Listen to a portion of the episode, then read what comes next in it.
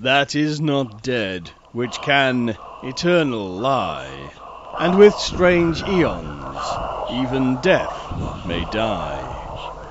Welcome to the All Lovecraftian podcast at ArkhamInsiders.com. Hallo, hier ist Mirko. Hi, hier ist Axel. Wir sind die Arkham Insiders. Auf ArkhamInsiders.com. Und heute reden wir bei den Arkham Insiders mal wieder über das Thema Film. Und wir machen das nicht allein, sondern wir haben uns einen Gast dazu geholt. Sascha Renninger, Regisseur, Skriptautor und Designer der Lovecraftschen Kurzfilme Shadow of the Unnamable und Fragment 1890. Über den ersten Film äußerte sich niemand Geringeres als Esti Joshi folgendermaßen. Shadow of the Unnamable ist ein vortrefflicher Lovecraftscher Film. Mit seiner überzeugenden historischen Stimmung, seinen maßvollen, aber beeindruckenden Special Effects und vor allem durch die Andeutung kosmischen Horrors fängt er die Essenz von Lovecrafts Fantasie ein. Ja, Sascha, mit diesen Worten sei noch einmal der rote Teppich hier für dich ausgerollt und herzlich willkommen bei den Arkham Insiders. Ja, ähm, ich freue mich sehr, heute bei euch zu sein und ähm, ja. Ja, wir freuen uns auch. Vielleicht magst du dich zu Anfang erstmal vorstellen, wer du bist, wo du herkommst und natürlich ganz wichtig, wie bist du zum Filmemachen gekommen? Ja, mein Name ist Sascha Alexander Renninger und ich ähm, habe schon von Kindesbeinen an eine große Faszination für Film und vor allem für fantastischen Film gehabt. Das hat mich eigentlich auch ähm, durchs Studium begleitet. Ich habe ein Designstudium in, äh, an der Fachhochschule Würzburg absolviert und habe dort den Schwerpunkt Film, Experimentalfilm und ähm, Trickfilm gehabt habe schon während dem Studium tatsächlich äh, ein Treatment für Fragment 1890 äh, verfasst, das ich jetzt auch tatsächlich mal umgesetzt habe in der Zwischenzeit. Aber trotzdem hast du zuerst Shadow of the Unnamable gedreht. Ja, genau. Also es war tatsächlich das, ich sag mal, dass die irrige Annahme bestand, dass Shadow of the Unnamable vielleicht weniger Spezialeffekte lastig würde als Fragment 1890. Lustigerweise ist es aber eigentlich genau andersrum im Nachhinein betrachtet. Also Fragment 1890 ist eigentlich die weniger aufwendige Produktion gewesen. Und war das dein erster Film, Shadow of the Unnamable, oder hattest du während des Studiums schon irgendeinen Streifen gedreht? Ich hatte während dem Studium diverse Kurzfilme gedreht und Trickfilme, auch äh, Dokumentationen, aber ich würde sagen, Shadow of the Unnamable ist schon der Debütfilm mehr oder weniger, weil also man kann den Aufwand und die Sorgfalt, hm, sag mal, schwer vergleichen. Also das ist einfach mit einem äh, größeren Aufwand und mit äh, einer größeren Mannschaft zusammengedreht und also Shadow of the Unnamable ist, würde ich sagen, schon mein erster richtiger Film. Okay, ähm, wie bist du ähm, ausgerechnet auf dieses Konzept gekommen? Ich meine, es ist klar, es äh, spiegelt die Geschichte von The Unnamable wieder. Ähm, was hat dich dazu bewogen, eine solche Geschichte zu verfilmen, die ja jetzt nun actionmäßig nicht besonders viel hergibt? Der Anreiz war, dass tatsächlich die Originalgeschichte gewisse Ahnungen oder gewisse Sachen andeutet und dass da tatsächlich eigentlich eine Menge Action drin enthalten ist, auch wenn sie, äh, die Action nur angedeutet ist. Es wird ja letztendlich angedeutet, dass die Kreatur schon diverse Leute überfallen hat in der Geschichte dass historische Vorgänge drin äh, geschildert werden. Da habe ich durchaus äh, eine Menge Potenzial gesehen, das in dem Film umzusetzen. Und tatsächlich sind alle in dem Film dargestellten ähm, Spannungsszenen mehr oder weniger alle auch in der Geschichte vorhanden zum Beispiel der Bucklige mit dem äh, einen schiefen Auge, der aufgehängt wurde, weil er sein Auge hatte, weil das eben auch mit dieser ähm, sagenhaften Kreatur assoziiert wird, die in der Geschichte vorkommt. Das sind alles Sachen, die sind aus der Vorlage, aber in der Vorlage werden sie mehr oder weniger angedeutet oder in einem, in einem Nebensatz erwähnt und ich hatte da beim Lesen immer schon so Bilder im Kopf, äh, dass sich das filmisch sehr gut machen würde. Hm, ja, die Geschichte ist eigentlich relativ raffiniert aufgebaut, indem sie halt diese Gesprächssituation als äußeren Rahmen stellt. Und dann, das hast du ja auch sehr schön gemacht, kommen diese historischen Flashbacks. Und da sind tatsächlich einige krasse Szenen auch drin, wo du natürlich auch dann das Monster mal aus der Kiste gelassen hast. War das für dich wichtig, dass du sagst, du willst eine Geschichte nehmen, die außerhalb des Cthulhu-Mythos steht, oder spielte das keine so große Rolle? Die Wahl für das Unnennbare, also die Vorlage, ähm, war natürlich auch beeinflusst von der Umsetzbarkeit. Also das Konzept von zwei Leuten auf einem Friedhof ist natürlich von der Umsetzbarkeit her einfach bietet sich äh, schon an. Also da war einfach mehr Zuversicht da, das gut umsetzen zu können. Das Drehbuch schrieb sich relativ schnell. Man hatte eigentlich schon die, das komplette Handlungsgerüst, aber dann konnte man davon ausgehend mutiger werden und sagen, all diese interessanten Andeutungen aus der Vorlage, wenn wir die jetzt wirklich bebildern und die dann dazwischen so einbauen, zwischen die Haupthandlung, dann wird das Ganze, glaube ich, ja, dass das Ganze sehr abwechslungsreich wird. Das war so das Konzept und ähm, ja. Das Unnennbare, das ist ja auch eine zentrale Frage im gesamten Lovecraftschen Werk, die er auch mit Brieffreunden und Kollegen diskutiert hat. Was verbindest du persönlich mit dem Begriff? Eigentlich kann ich noch an die vorherige Frage noch ein bisschen anknüpfen. Tatsächlich ist es für mich bei Lovecraft gar nicht so wichtig, ob ein Bezug zum äh, Cthulhu-Mythos ähm, explizit enthalten ist, weil der äh, Cthulhu-Mythos mehr oder weniger ähm, auch nur äh, einige der typischen Muster, die Lovecraft verwendet, widerspiegelt. Also insofern ist es wie der Rahmen aufgezogen ist. Ähm, mit dem Unnennbaren hast du natürlich weniger, weniger kosmisches Grauen und du hast ein kleineres Ereignis in einem kleineren Rahmen, was sich für einen mehr oder weniger No-Budget-Produktion natürlich anbietet. Aber das Prinzip ist ähnlich, denn ähm, es wird viel darüber vermittelt, wie die fantastischen äh, Einbrüche in die reale Welt, wie die die Menschen zerrütten und ähm, erschüttern und verstören. Und das ist im Prinzip dann egal, wie die jeweilige Entität heißt oder ob es jetzt welche das ist. Es ist sozusagen nur der Rahmen, äh, ist, ist natürlich viel kleiner, wenn es jetzt wie im Unnennbaren quasi der Geist von einem Monster ist, der einen alten Friedhof heimsucht das ist natürlich ein kleinerer Rahmen, aber das Prinzip des Grauens ist, denke ich, ähnlich. Das ist interessant. Ähm, genau das, das macht The Unnameable nämlich aus. Es ist eine Geschichte, die vor New York geschrieben wurde, bevor Lovecraft mit den großen Texten begonnen hat. Und sie, ähm, ja, viele der alten Texte vor New York deuten ja an, was später im ähm, Lovecrafts kosmischen Horror wirklich er erweckt wird. Und The Unnameable ist eine, eine Erzählung, die das Ganze initiiert, die mit zu den ästhetischen Grundlagen gehört. Die liefert ja einen großen Teil von Lovecrafts echter Ästhetik ab. Ja, und deswegen ähm, bin ich geradezu dankbar, dass es keine Cthulhu-Erzählung war oder keine Mythos-Erzählung, sondern ähm, die Darstellung ja, dieser Ästhetik Lovecrafts, das Ganze auch noch als Film dargestellt, mit einem wunderschönen Setting, die beiden, die auf dem Friedhof sind, die, die äh, historischen Autos, das hat mir alles sehr gut gefallen. Das war optisch wunderschön gemacht und es ist, ähm, man kann sagen, eine, eine Ouvertüre zu dem, was im Lovecraft-Övre ähm, noch kommen wird. Deswegen wunderschön. Absolut, es ja, ist auch Dank. eine der Geschichten, die so ein bisschen diesen Startpunkt von Lovecraft als Regionalschriftsteller markiert. Es ist eine der ersten, die zweite oder der, die dritte Story, die diesen Arkham-Kreis auch eröffnet. Das war ja ein Begriff, den er selbst genannt hat. Genau, also Mirko, wie du sagst, dem kann ich nur zustimmen. Es ist im Prinzip eine total wichtige Geschichte im Lovecraftschen Öre, die aber so ein bisschen ähm, nebenher läuft, die, glaube ich, viele Leute nicht auf dem Schirm haben. Wir haben sie schon zwei, dreimal angesprochen bei den Arkham Insiders und ja gut, man weiß halt um ihre Wichtigkeit, aber klar, wir werden uns der Geschichte sowieso nochmal ausführlicher widmen. Also ich, ich glaube, dass die meisten Leute The Unnameable vielleicht in ihrer mh, hm, Handlung und in dem, was dort passiert, äh, sehr stark unterschätzen, einfach weil sie diese, diesen, ja, der Anfang des kosmischen Grauens, äh, eigentlich der, der gesamten Geschichten ähm, bildet, wie ich es gesagt habe. Und deswegen finde ich das großartig, dass das als Film umgesetzt wird. Ja, man kann eine theoretische Abhandlung, man kann das, was er da an theoretischer, äh, theoretischen Diskussionen liefert, extrahieren und einen Essay draus machen.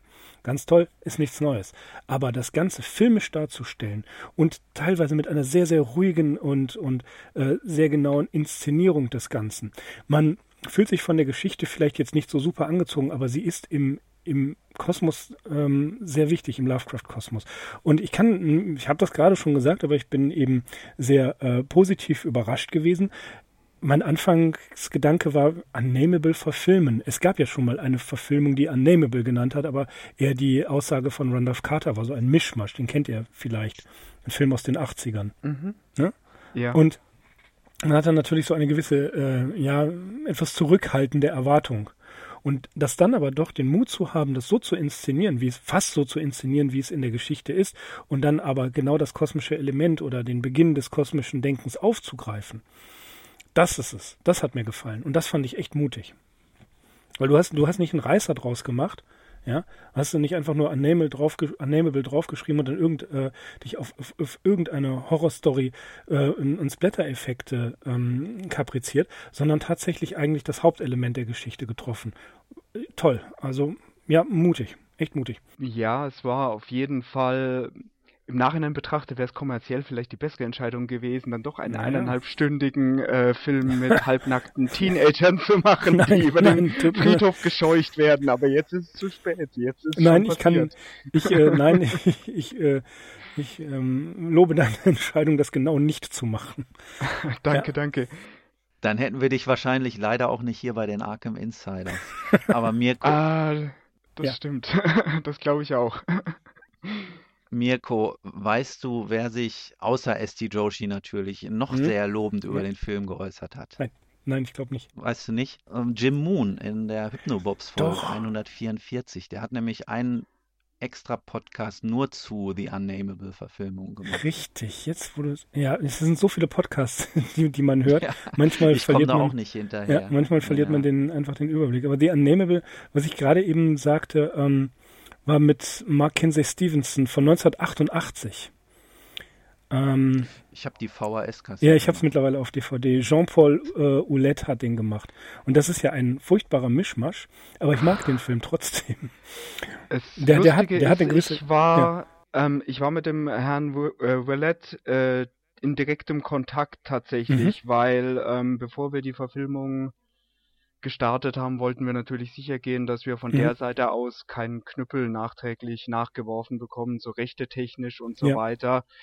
Und ähm, da waren wir tatsächlich äh, im direkten E-Mail-Kontakt und das äh, schien mir doch ein sehr netter älterer Herr zu sein. Und in dem Zusammenhang sind auch die Filme in meinen Augen gleich irgendwie ein bisschen bisschen aufgewertet worden, weil der Regisseur ist nett. ja, ich, find, ich finde bei The Unnameable von Oulette ist äh, das Problem, das ist wie immer das Monster. Es ist äh, entsetzlich dargestellt. Es ist nicht schön. Und ja, ich, ich hatte nur aus. den zweiten Teil, ich hatte nur den zweiten Teil gesehen tatsächlich, der eben auch die Aussage des Randolph äh, Carter sozusagen äh, verwurstet ein bisschen ist schwierig. Also es war, war natürlich die Idee, äh, das Monster zwischenzeitlich auch noch in eine in eine großbusige, attraktive Dame zu verwandeln, so wie ich mich erinnere. Also ja. das war ein bisschen, naja, sehr frei interpretiert, könnte man sagen. Äh, genau, und lass uns doch diesen Punkt mal eben aufgreifen, wo wir jetzt äh, schon über, ähm, wir wirklich gelobt haben, dass du dich da an ja, an die Vorlage weitestgehend hältst und Olet das eben nicht macht. Ähm, was hältst du von, äh, wenn wir jetzt Lovecraft-Geschichten natürlich im Speziellen und andere literarische Vorlagen im Allgemeinen gehen, was ist äh, für dich mh, die Notwendigkeit zur Werktreue? Ich denke, das ist jetzt im speziellen Fall von Lovecraft, ist sie mir schon ähm, sehr wichtig. Generell denke ich, man kann es nicht verallgemeinern, weil manchmal ist es besser, die Vorlage extrem zu verändern, wenn die Vorlage vielleicht aufgrund des Mediums dem sie entstammt, vielleicht jetzt irgendwelche äh, komplett unfilmischen Elemente äh, enthält. Also ich denke, es kommt auf die Vorlage an, je nachdem. Bei manchen Vorlagen, denke ich, ist es äh, besser, wenn sie teilweise sehr verändert werden. Also zum Beispiel würde mir da einfallen ähm, Stanley Kubrick und äh, The Shining von Stephen King. Das äh, war ja auch in Stephen Kings Augen kein besonders toller Film, aber äh, ich glaube, es ist meiner Meinung nach besser als das Buch. Also äh, es kommt drauf an, sag ich mal, auf die Vorlage. Aber gerade, ähm, es wurde ja oft früher gesagt, dass Lovecraft-Geschichten nicht verfilmbar sind oder nur schwer verfilmbar sind. Ich bin schon lange der Meinung, dass Lovecraft ähm, auch ein großer Kinogänger, wir hatten es ja auch schon des Öfteren hier auf dem Podcast erwähnt, äh, sehr wohl auch ein, ja, ein gewisses Gefühl dafür hatte, filmisch zu schreiben. Das möchte er natürlich nicht hören, denn das ist ja ein modernes Medium und das äh, geziemt einem Gentleman nicht. Aber wir wissen auch, dass er irgendwann sehr wohl angefangen hat, auch fürs Publikum zu schreiben und sehr wohl mit Hinblick auf moderne literarische Techniken. Ich glaube, dass, ähm, das ist eine These, die ich ja auch öfters gesagt habe, dass Lovecraft sehr viel Einfluss, cineastischen Einfluss in seinen Stories hatte. Wie siehst du das? Ja, ich denke, die Unverfilmbarkeit ist ein zweischneidiges Schwert, denn tatsächlich würde ich sagen, dass Lovecraft eigentlich ab der, ab der Etablierung des fantastischen Kinos schon sofort verfilmbar war. Nur ähm, er ist unverfilmbar aus kommerzieller Sicht. Und nachdem Film so die teuerste aller Kunstformen ist, würde ich mal sagen, ist er praktisch unverfilmbar. Ich würde auch davon ausgehen, dass er auch heute noch praktisch unverfilmbar ist, außerhalb, äh, ich sag mal, von, von äh, Kunst, mehr oder weniger Kunstprojekten wie unserem Film, ähm, also Sachen, die jetzt nicht in einem kommerziellen, äh, größeren kommerziellen Rahmen existieren müssen aufgrund ihres Budgets und äh, der der Investoren und des Studios, das dahinter steht und ähm, des Werbeetats und des, äh, der ganzen Maschinerie, die hinter äh, einer Filmproduktion steht, ist er praktisch eigentlich immer noch unverfilmbar. Also ich habe tatsächlich nie, auch an die Guillermo del Toro äh, Mountains of Madness Verfilmung, habe ich immer für eine nette Idee gehalten, aber ich habe nie wirklich geglaubt, dass sie, dass sie passieren wird ich zweifle immer noch dran, dass es wirklich möglich ist. Mir fällt ein Beispiel ein, das vielleicht relativ nahe kommt. Es ist ein sehr unterschätzter kleiner Film, der auch ein bisschen leidet darunter, dass er ein B-Picture ist. Das ist äh, The Resurrected von, ich glaube, von, von, von Dan O'Banion. Der ist, der kommt relativ, der ist also eine relativ gute Langverfilmung von äh, dem Fall Charles Dexter Ward mit äh, Chris Sarandon in der Hauptrolle, so wie ich mich erinnere. Oder in einer von den Hauptrollen. Es ist äh, Del Toros Problem gewesen, glaube ich, dass er irgendwann an einem Punkt eingesehen hat, nicht, dass es von den möglichen Effekten her nicht verfilmbar ist, es ist kommerziell nicht ausnutzbar. Ne? Ja. Und wenn, wenn man ihn kommerziell ausnutzt, Berge des Wahnsinns, dann ist er so weit von Lovecraft entfernt, dass man mit dem Namen H.P. Lovecraft da keine Werbung machen kann. Es ist genau das zweischneidige Schwert. Es ist, wäre absolut möglich, es umzusetzen, die Schogotten und all das, und man könnte, und das wären tolle Bilder, und das wäre also, es wäre filmisch, wäre das, wäre das der Wahnsinn. Also Berge des Wahnsinns umzusetzen, filmisch mit einem adäquaten Budget wäre ein Traum, aber es würde einfach höchstwahrscheinlich ein riesiger Flop werden finanziell. Hm. Und so viele ja, Lovecraft-Fans, die die dann äh, das ja, Budget auffangen, gibt es leider nicht. Die versprechen sich auch im Endeffekt zu viel davon. Aber Sascha, dein selbstgewähltes Dilemma ist ja nun einmal, dass du Filmemacher bist und dass du Lovecraft-Fan bist fanatischer Lovecraft-Fan, glaube ich, so kann man das sagen. Also du wirst ja immer irgendwo für dich einen Weg finden müssen, wenn du denn bei diesem Autor bleiben möchtest, wie er umzusetzen ist, richtig? Ja, auf jeden Fall. Also da ist natürlich auch ein äh, Lerneffekt da. Bei Shadow of the Unnameable gab es doch etliche Posten und Sachen, die man hätte eindampfen können und Sachen, ähm, wo man hätte noch Sachen einsparen können. Und das ist jetzt mit dem äh, meinem zweiten Film äh, Fragment 1890, der auf einem Lovecraft-Fragment basiert, einem literarischen Fragment. Bei dem ist es so, dass wir ähm, eigentlich viel mehr kosmischen Horror vor die Kamera bringen bei geringerem Budget und äh, effizienterem, also noch noch effizienterem und äh, Drehbedingungen und auch einem eigentlich einer kleineren, äh, einem kleineren Team. Also ähm, es gibt einen bestimmten Rahmen, wo man sagen kann, das ist möglich, wenn man ein sehr genaues Bild vor Augen hat, was man umsetzen will, dann ist es schon äh, mit einem geringen Budget möglich, eine Lovecraft-Verfilmung zu machen. Sag mal, den richtigen Sponsor für eine tatsächlich für ein abendfüllendes Projekt haben wir bisher noch nicht gefunden. Also da suchen wir noch danach. Ja, aber ähm, es sind, sind, ja schon mal sehr gute Grundlagen. Was ich mir vorstellen kann, ist, ähm, wenn man Lovecrafts Diktum der Atmosphäre, die ja als Oberstes steht, das Erschaffen einer Atmosphäre nimmt, glaube ich, dass man aus einem Fragment wie Azathoth zum Beispiel einen hervorragenden, surrealistischen und sehr, sehr eindringlichen Film machen kann. Ja. Das sind schon die richtigen Stichworte. da können wir gleich rüber zu Fragment 1890 gehen. Ja. Aha. Genau, genau. Das war gewollt. Der hat, der hat was, der hat was Surrealistisches, Sascha. Ne, ich habe den ja gesehen in Braunschweig und also zum einen mal, das war eigentlich noch mutiger als The Unnameable sich auszusuchen, so einen völlig unpopulären und noch unbekannteren Stoff. ähm, ja, ja, da ist was Wahres und, dran du kannst ja kurz auch was zu der Story sagen und was du dir für Bilder ausgedacht nur kurz, hast, weil wie gesagt, das Stichwort war Surrealismus. Nur, nur genau, kurz, kurz, dazu, und nicht, kurz dazu eben, ja. Axel. Das ist doch das enorm Interessante an dem ganzen Projekt, dass eben etwas genommen wird, was nicht schon hunderte Male ausgelutscht worden ist durch Verzeihung, Hörspiele, alle hervorragend gemacht. Das will ich damit gar nicht sagen. Ich will das gar nicht äh, diskreditieren und ähm, äh, äh, ja jetzt, jetzt niedermachen, sondern die, die Sache ist einfach, sich etwas auszusuchen, wie zum Beispiel Unnameable oder dieses Fragment, woran sich noch keiner vorher gewagt hat.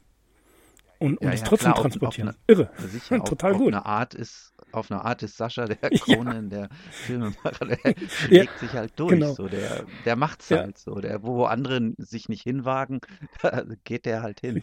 Okay, aber äh, Axel hatte interessante Fragen gestellt, Sascha. Ja, Axel, kannst du die Frage nochmal wiederholen? Ich bin jetzt ein bisschen aus dem Kontext gekommen. Ähm, genau. Worauf, worauf basiert äh, dieser Film nochmal? Ich denke, da muss man doch erstmal so ein paar Hintergrundinfos abrufen. Fragment 1890 basiert auf äh, einem literarischen Fragment von H.P. Lovecraft, äh, das veröffentlicht wurde als Das Ding im Mondlicht, The Thing in the Moonlight.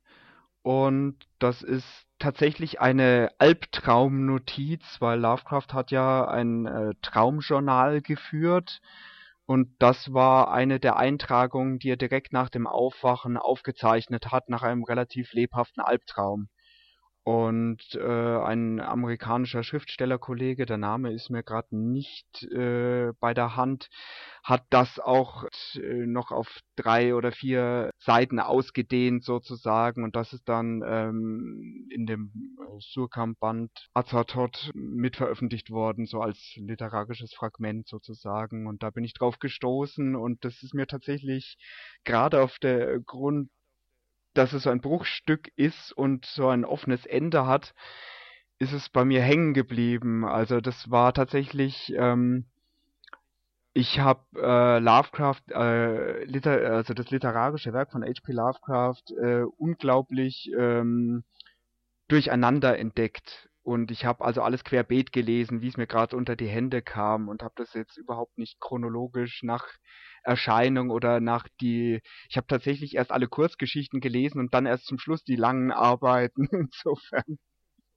ist es tatsächlich so, dass diese äh, kürzeren äh, Sachen wie äh, Unnameable und äh, eben das Ding im Mondlicht, dass die mir, äh, dass das tatsächlich die ersten Sachen waren, die ich gelesen habe. Vielleicht sind sie deswegen auch, äh, ist deswegen auch meine Wahl darauf gefallen. Ich habe sozusagen dieses äh, kosmische Grauen äh, im, immer schon mehr oder weniger befreit von Cthulhu gesehen, auch wenn es natürlich das Aushängeschild und äh, das größtmögliche ähm, Ding in seinem Kosmos ist. Ja, dieser paradiesische Zugang, der ist vielleicht heutzutage jüngeren Menschen verschlossen, weil die natürlich sofort in der Rezeption auf Cthulhu stoßen und dann werden die sich wahrscheinlich zuerst mit The Call of Cthulhu auseinandersetzen. Aber bei mir war es, glaube ich, auch ähnlich. Ich habe auch eher mit diesen relativ unbekannten, kürzeren Geschichten angefangen. Und ich meine, darüber haben wir uns ja auch schon mal unterhalten, Mirko. Die Konzentration lag in den 80ern und 90ern sowieso noch nicht so auf Cthulhu. Also mich hat viel stärker zum Beispiel das Necronomicon beschäftigt, auch durch Filme wie Tanz der Teufel und so. Also da hatte man so den Eindruck, das Necronomicon, das ist die große Sache bei Lovecraft. Und das hat sich so ein bisschen verschoben, habe ich den Eindruck. Heute geht es ganz klar um äh, die Chefgottheit. Cthulhu. Ja, aber das ist ja auch kommerziell ausgeschlachtet. Ne? Das bietet sich einfach an. Ja, und ähm, dass, dass, dass in diesem Rahmen sehr viel erscheint und sehr viel gemacht wird, ja, das, das verdrängt gerade das, was Sascha in seinem Film ähm, mit gerettet hat und andere Projekte auch mit retten, das verdrängt die unglaubliche Bandbreite von Lovecrafts Werk. Auch wenn man nur sagt, er hat fünf bis sechs ähm, Topics oder Plots, die er immer wieder ventiliert und immer wieder variiert. Das mag schon sein.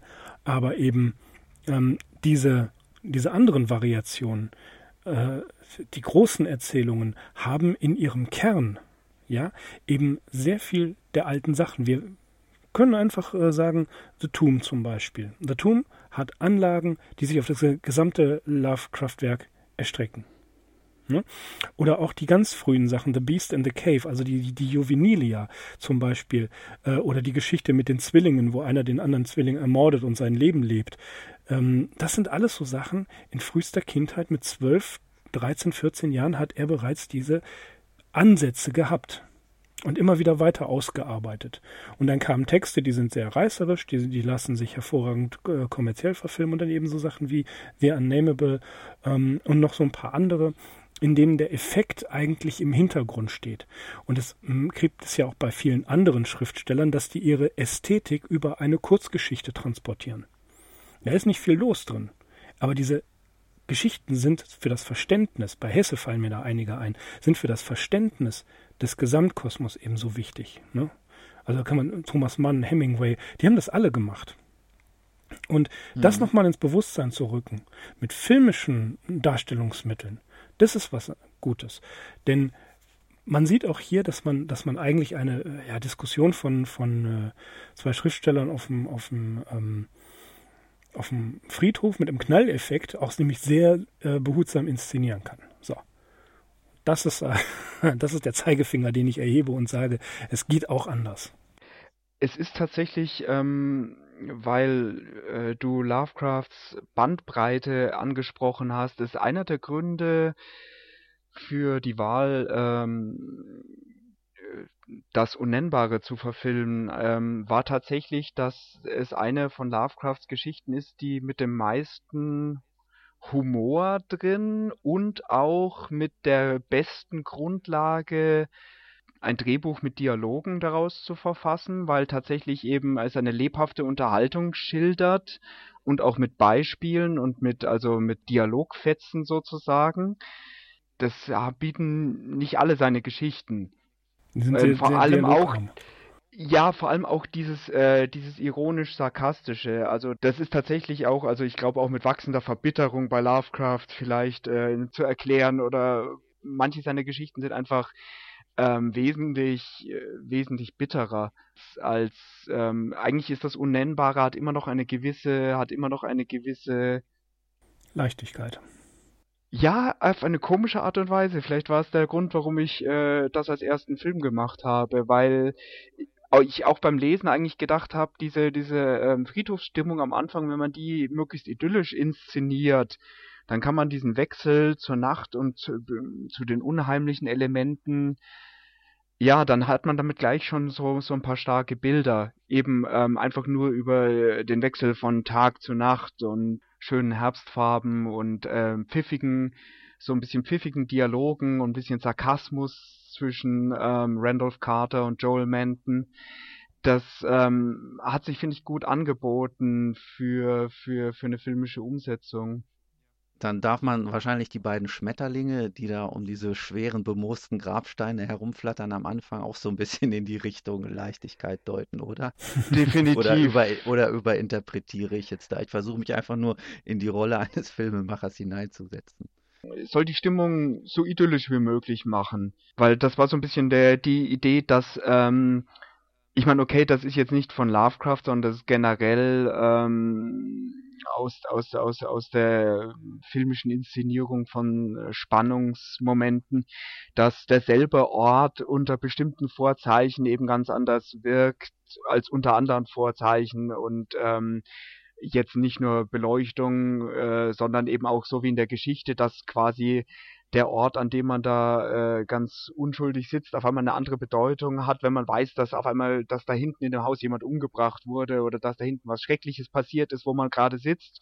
Und das, das verändert die Wahrnehmung des Betroffenen sozusagen, der das erfährt auf einmal. Und ähm, ja, deswegen waren auch die Schmetterlinge so ein kleines äh, Detail, um das Ganze einfach äh, auf die, ja, so idyllisch auf äh, ein neue England äh, Herbst hinzutrimmen optisch. Hm. Aber das ist, das, das ist ja genau das, was wir, was wir schon äh, festgestellt haben. Die Ästhetik Lovecrafts macht sich auch in diesen Symbolen bemerkbar.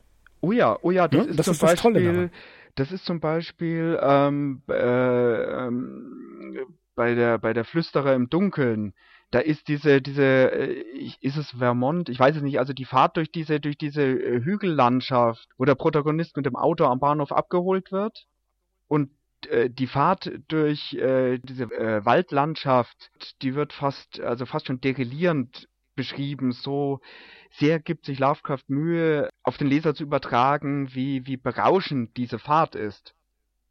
Also ja, dieses ja. Naturerlebnis, also das ist ähm, auch ein guter Beleg dafür, dass Lovecraft nicht nur an, an architektonischen Details sich begeistern konnte, sondern auch an äh, Naturerlebnissen oder Naturphänomenen. Ähm, Axel äh, und ich, hatten uns auch schon mal über die architektonischen Details oder die Bedeutung von Architektur in Lovecrafts Werk äh, kurz unterhalten. Generell mag Lovecraft, glaube ich, Effekte.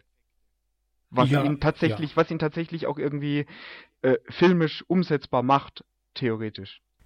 Auf, auf jeden Fall. Und äh, ich sagte ja vorhin schon, äh, Atmosphäre und Azatot, mir fällt da gerade natürlich noch, mir fallen noch zwei weitere Projekte ein, die optisch umsetzen. Äh, zum einen natürlich von Huan Wu die Farbe ebenfalls ein vom Stoff her schwer verfilmbares, äh, schwer verfilmbare Erzählung, die, wo er auch Lösungen finden musste. Und das finde ich großartig, wenn sich Re Regisseure und Drehbuchschreiber an solchen Sachen abarbeiten und denken, wir müssen hier äh, einen Schritt weitergehen und weg vom von der konventionellen Darstellungsweise und ebenfalls ähm, von, von der atmosphärischen Dichte her, wo man wirklich Zustände bekommt, wenn man es im richtigen Rahmen präsentiert bekommt, ist natürlich das Projekt Arkham Angst. Wenn man das gesehen hat, in diese, also ich hab's, Axel weiß es natürlich, ich habe gesehen, die, die Mischung zwischen Sound und den, den Bildern, die haben eine unglaubliche Beklemmung ausgelöst, also eine Atmosphäre äh, ähm, erschaffen. Und das ist, äh, ja, das ist eigentlich Lovecraft äh, im, in seinem Innersten und in seinem tiefsten Punkt. Und das bei Unnameable genau das gleiche. Shadow of the Unnameable genau das gleiche. Also es, ähm, es transportiert wesentlich mehr von der Ästhetik, äh, von Love, Lovecrafts Ästhetik, die ja wesentlich komplexer ist, als einfach nur einen Splatterfilm draus zu machen. Ja, das war tatsächlich auch ähm, die Zielrichtung und ähm, worauf ich bei beiden äh, Verfilmungen, die ich gemacht habe, ähm, großen Wert gelegt habe. Das ist ein bisschen riskant, weil man immer nicht weiß, wie das von der Rezeption beim, äh, beim Zuschauer ankommt. Ich bin da so ein bisschen der, der Meinung, dass man immer selber hinter seinen eigenen Projekten stehen muss. Also im Endeffekt, dass man ähm, von den Sachen, die man macht, ziemlichen Enthusiasmus dafür haben muss, eben im Sinne von, dass man ähm, dass man das macht, was man gerne sehen wollte, wenn es jemand anders machen würde. Hm. Also dass mhm. man, dass man die Inszenierung so macht, wie man schon immer ähm, so eine Umsetzung sehen wollte. Das ist aber tatsächlich, äh, das habt ihr jetzt beide richtig erkannt, das ist tatsächlich nicht das, was den meisten Leuten sofort einfällt, wenn sie H.P. Lovecraft äh, hm. den Namen hören. Und äh, wie lange habt ihr an dem Film gearbeitet? Also soweit äh, ähm, ja, Konzept erstellen, drehen und Postproduktion? Ähm, also der Dreh war aufgrund, ähm, dass es ähm, sehr viel Außendreh war, also es war zu, zu ähm, 90 Prozent war das ein Außendreh und tatsächlich war das relativ problematisch, weil wir bei dem ersten Dreh schon einen Wetterumbruch hatten, wo wir zehn äh, Drehtage angesetzt hatten und an den zehn Drehtagen konnten wir äh, nicht mal die Hälfte umsetzen, weil wir einfach äh, Dauerregen hatten und gedreht haben wir letztendlich ähm, wenn man zusammenrechnet, waren das äh, so um die 20, 25 Drehtage, aber verteilt auf zwei Jahre, weil tatsächlich ein Winter dazwischen lag, zwischen zwei Herbsten sozusagen. Zwei. Das ist ganz lustig. Im Film ist das teilweise nahtlos zusammengeschnitten, dass die Schauspieler, äh, dass die Schauspieler mit sich selber sozusagen mit ihrem zukünftigen oder mit ihrem Vergangenen gegenüber reden. Also das ist tatsächlich ein bisschen gepuzzelt, sage ich mal. Ähm, und die Postproduktion hat leider Gottes ähm, ewig gedauert. Das war aber auch ähm, daran geschuldet, dass in der Zwischenzeit halt diverse Arbeitsplatzwechsel waren und ein Umzug nach München und ja, also da ist einfach so privat und äh, beruflich einfach auch sehr viel passiert.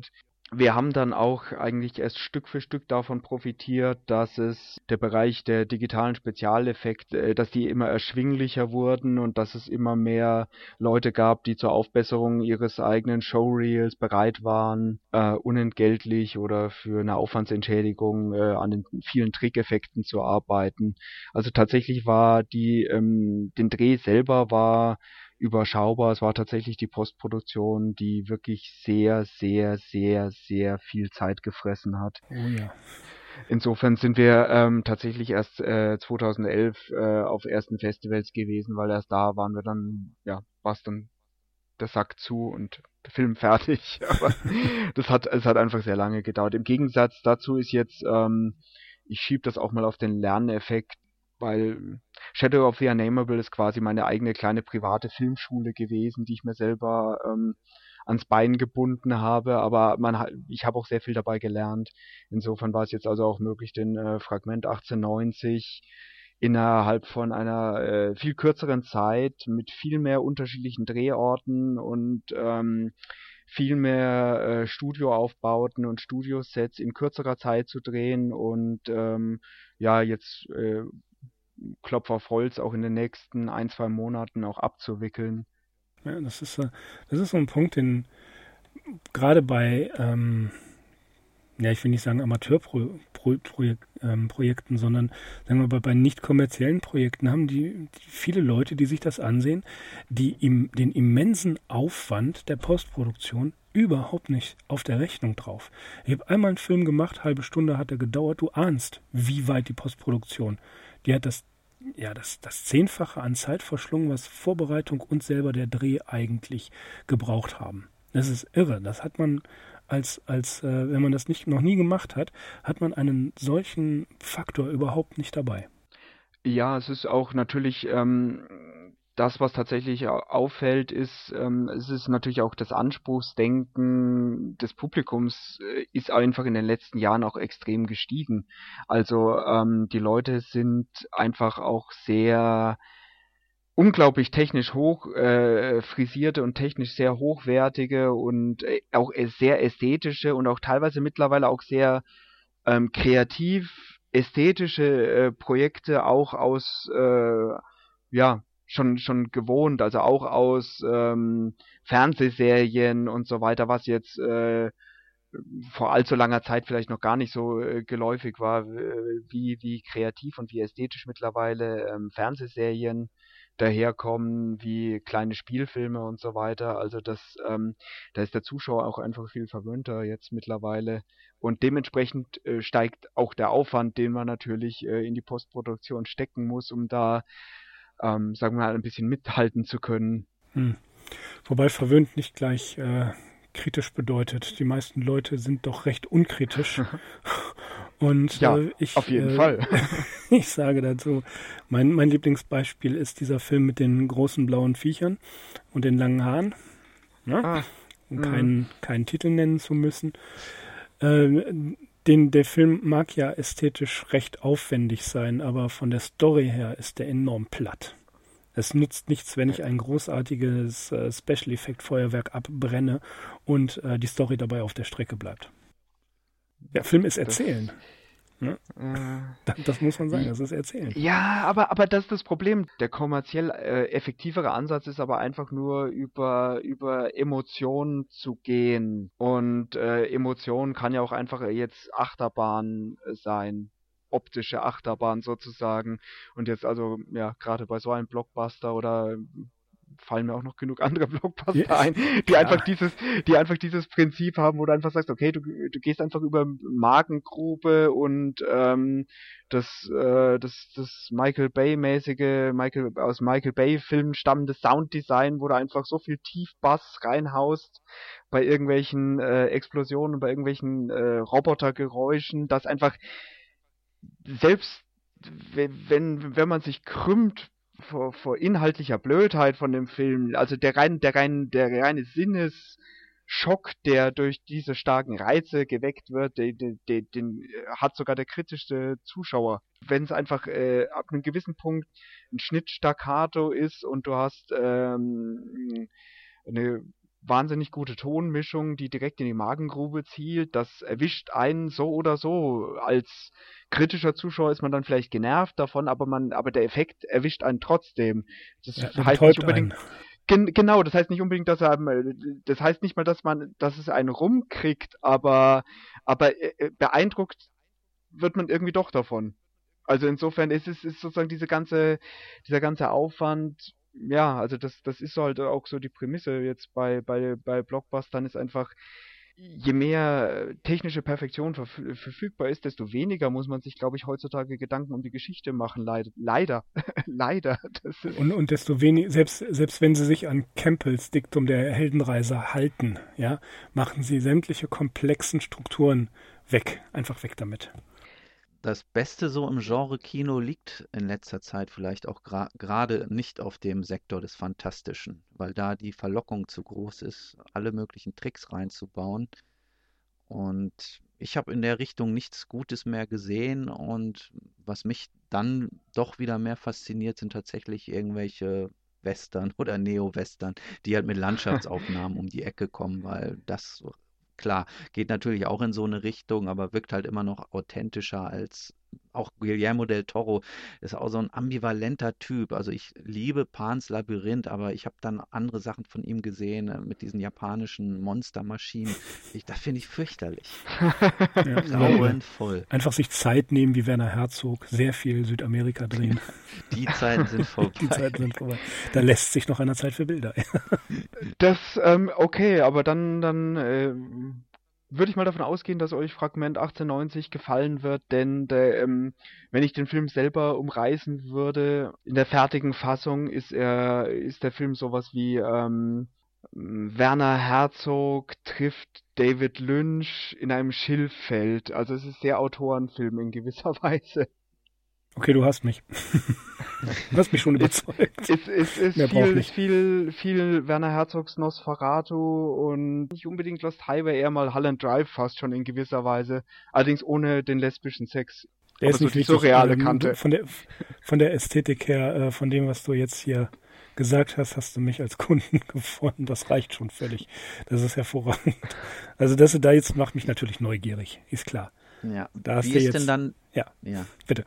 Wie ist wie ist denn dann der Fahrplan mit Fragment 1890? Ja, genau. Der wird dann jetzt demnächst, wenn er fertig ist, auf Festivals erstmal laufen oder ist da schon parallel eine Veröffentlichung auch angepeilt? Äh, eine um, ähm, DVD-Veröffentlichung, nee, ein Streaming, sowas in der Art. Momentan ist das alles noch relativ offen. Also da ist jetzt noch, noch keine äh, Verpflichtung eingegangen worden von uns. Der Film wird erstmal auf Festivals geschickt. Das ist momentan der Plan. Und es wird äh, Sondervorstellungen geben. Tatsächlich, ähm, das, was mir am meisten am Herzen liegt, sind ein paar, ähm, die sind schon geplant, also ein paar Sondervorstellungen, weil wir da halt auch ähm, Kontakt haben zu diversen Kinos, ähm, wo wir ähm, Sondervorstellungen machen wollen, auch zu, ähm, zusammen mit Shadow of the Unnameable auch als Gelegenheit natürlich auch die DVD von Shadow of the Unnameable dort ähm, auch anzubieten nach der Vorstellung. Und natürlich, wenn man das Ganze in eine Doppelvorstellung äh, bringt, dann kann man da auch schon mit Eintrittspreisen arbeiten, sage ich mal ein bisschen. Also tatsächlich Festivals und äh, Sondervorstellungen sind zuerst mal der Plan und danach ähm, ja, wird es auf jeden Fall eine Blu-ray geben, weil ähm, Fragment 1890 ist in äh, Ultra HD gedreht, also in äh, 4K, größtmöglichem 4K. Und ähm, ja, also da wird es auf jeden Fall ja eine Blu-ray von geben auf lange Sicht mhm. und äh, Streaming sicher auch. Aber da ähm, sind wir auch noch offen. Also falls äh, wir jemand finden, der Interesse hat an einer Auswertung von dem Film, sind wir natürlich interessiert an Angeboten. Aber erstmal auf die Leinwand bringen. Ja, das ist tatsächlich das, was ich gemerkt habe. Ähm, einfach die Vorführung von Shadow of the Unnameable, wo ich dabei war. Also auch ähm, jetzt äh, letzten November in Braunschweig. Die, die Vorführung, wo man selber anwesend ist und der Film gut ankommt da weiß man nachher immer, warum man das Ganze äh, gemacht hat. Die ganze Tortur und die ganze Quälerei, weil ähm, es ist einfach äh, extrem reizvoll, sag ich mal. Wenn die Leute an bestimmten Stellen zusammenzucken und man sitzt daneben dran und das, äh, das ist einfach, ähm, ja, das hat was. Also das ist schon, das ist schon eine schöne Sache. Das kann ich nur bestätigen, ja. Ich, ja. Ich erinnere mich auch, Andrew Lehman war sehr begeistert von dem Effekt, wie das am Anfang von diesem Weird Tales Cover reingezoomt wird in den Film, beziehungsweise rausgezoomt, diese Kamerafahrt durch die mhm. Illustration. Das hatte ich noch mitbekommen. Hm. Genau, genau, genau, stimmt, ja, hat er gesagt, ja. Ja, und wenn jemand wie Andrew Lehman begeistert ist, dann ist das schon, äh, ja, dann hast du es richtig gemacht. Ganz einfach. Ja, kann man nur sagen. Ist so. das ist ein Maßstab. Ja gut, wir packen natürlich auf jeden Fall den Link zu Shadow of the Unnamable in den Beitrag rein, fett als Banner gestaltet, wo man den ordern kann. Ist das irgendwie eine limitierte Auflage oder von der DVD? Oh ja, die ist die DVD von Shadow of the Unnamable ist äh, sehr limitiert und das ist also, wenn die weg sind, sind sie weg. Und ich sag mal, ähm, ist jetzt natürlich auch die Gelegenheit, äh, sich noch eins von den äh, okay. wahnsinnig attraktiven Postern noch mitzuergattern, wenn man mag, oder eine Signatur, ähm, genau. Es ist tatsächlich auch so, dass äh, ich noch ein bisschen ähm, Promomaterial hier rumliegen habe und es hatten schon diverse Leute angefragt nach übrig gebliebenem Promomaterial und wenn das jemand äh, erwähnt bei der DVD-Bestellung, dann packe ich dann immer gerne auch noch äh, ein ausgedrucktes Storyboard mit dazu oder ähm, einen Pla alten Plakatentwurf oder solche Geschichten.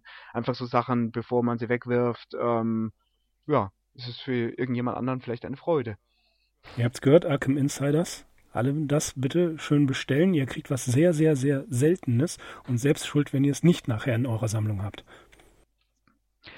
Was ich noch äh, hervorheben möchte, ist, dass ähm, der Entstehungsprozess von dem Film äh, ist auf der DVD einfach auch schön dokumentiert in zwei ausführlichen Audiokommentaren und ähm, also die Audiokommentare einmal auf Deutsch und einmal auf Englisch und äh, in den Making-of-Dokumentationen, die extrem äh, also extrem unterhaltsam geschnitten sind. Ähm, also man kriegt einfach, der Film ist ja selber äh, knapp 16 Minuten lang. Äh, man kriegt aber über eine, äh, eine Stunde Bonusmaterial zusammen auf der DVD. Also da hat man schon was davon. Also es gibt dann auch ein Making-of-Reel von den visuellen Effekten.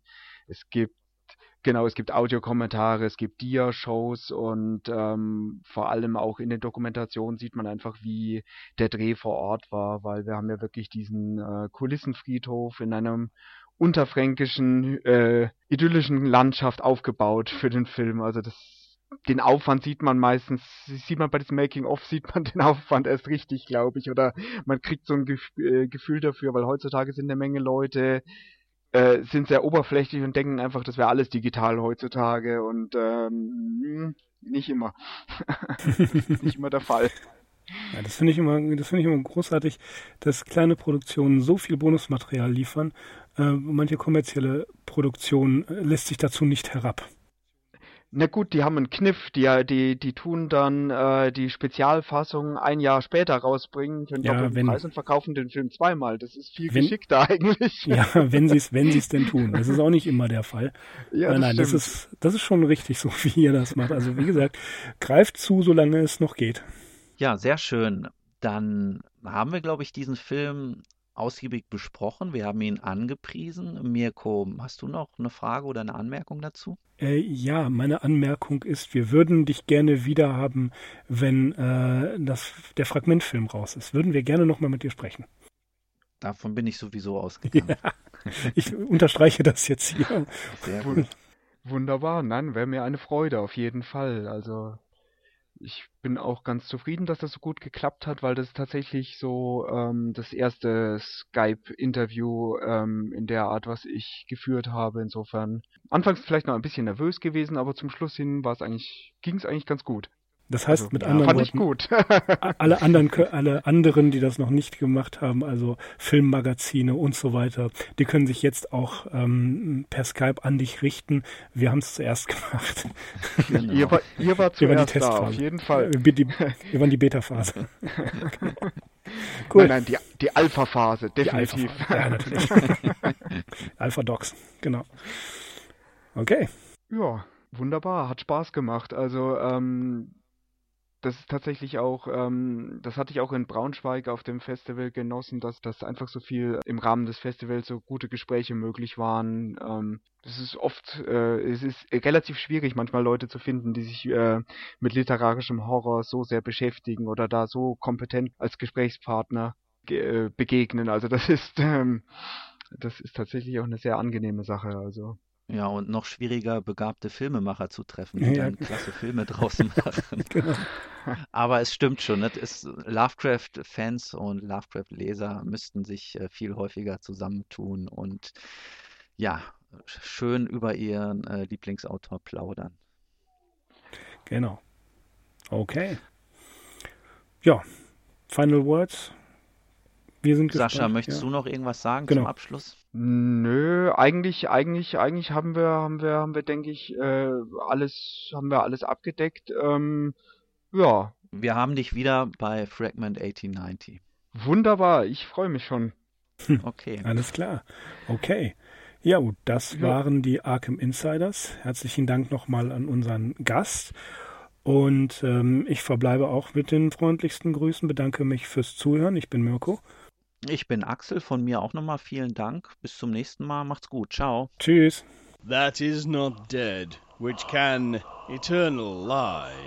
And with strange eons, even death may die.